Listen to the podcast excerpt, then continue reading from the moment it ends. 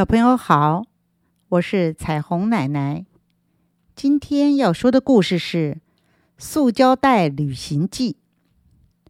咻！一阵风把地上一个空塑胶袋吹得飘了起来，它像只气球般的随着风开始它的旅行。飘啊飘，在半空中的它俯瞰地面上的街景。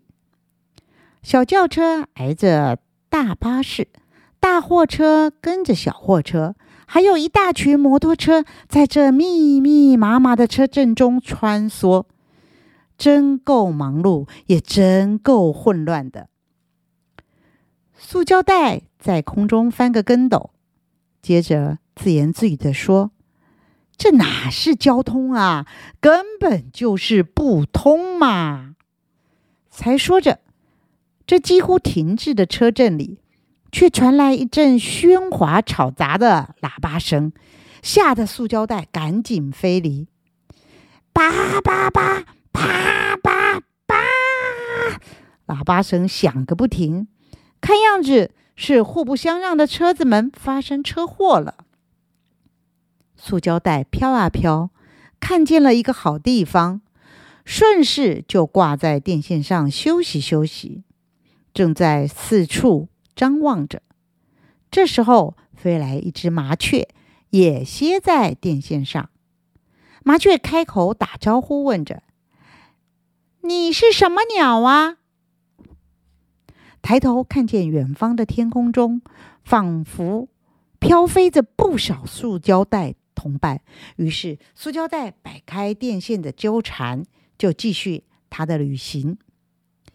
飘呀飘，飞近一看，果然是一群美丽的塑胶同伴，五颜六色，还有不同的式样。不过身上却都绑着一条线。嗨，大家好，我亲爱的朋友们！塑胶袋赶紧打招呼，随着风顺势又飘高。谁是你的朋友？我们是风筝，你是乐色。风筝，你们不也是塑胶吗？塑胶袋不解的问。是啊，可是你没看到我们身上有一条线，一条和主人相连的线。你的主人呢？风筝说。看到地上那群风筝的主人。塑胶袋想起自己的主人，那个吃完包子将自己顺手丢在地上的人，那算是主人吗？要不是如此，自己怎么会在这儿随风飘荡呢？算了，我不要主人，但是我也不要流浪了。于是，塑胶袋慢慢飘落，落在一辆垃圾车上。这时，有个断了线的风筝，也正巧落在这辆垃圾车上。哎，你不是风筝吗？